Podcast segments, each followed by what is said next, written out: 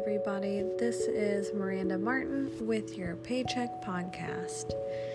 I'm going to take a moment today to talk to you guys about something that we tend to forget in our everyday lives, and that is God's love for us. This came up because I'm currently reading this devotional where every day they give you one word that God says about you. One of the words that stuck with me was loved. Sometimes it's easy for us to forget the kingdom standard of love and start going by the world standard of love. What I mean by that is this the world tells us that we have to earn our keep, that love is transactional, and if we do X, Y, or Z, then maybe we will be loved. When we accept this version of love, we start trying to prove ourselves, perform, or maybe we just give up.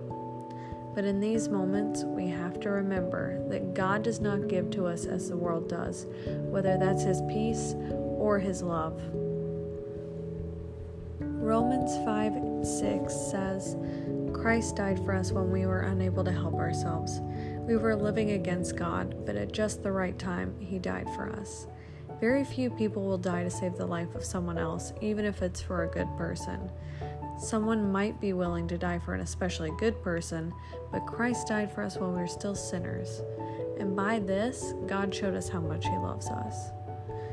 God loved us while we were His enemies, and there is nothing that you could do to earn His love because you already have it. Whether you were super successful today or you made a huge mistake, He loves you the same either way. In Ephesians 3, it says that God's love is greater than anyone can understand.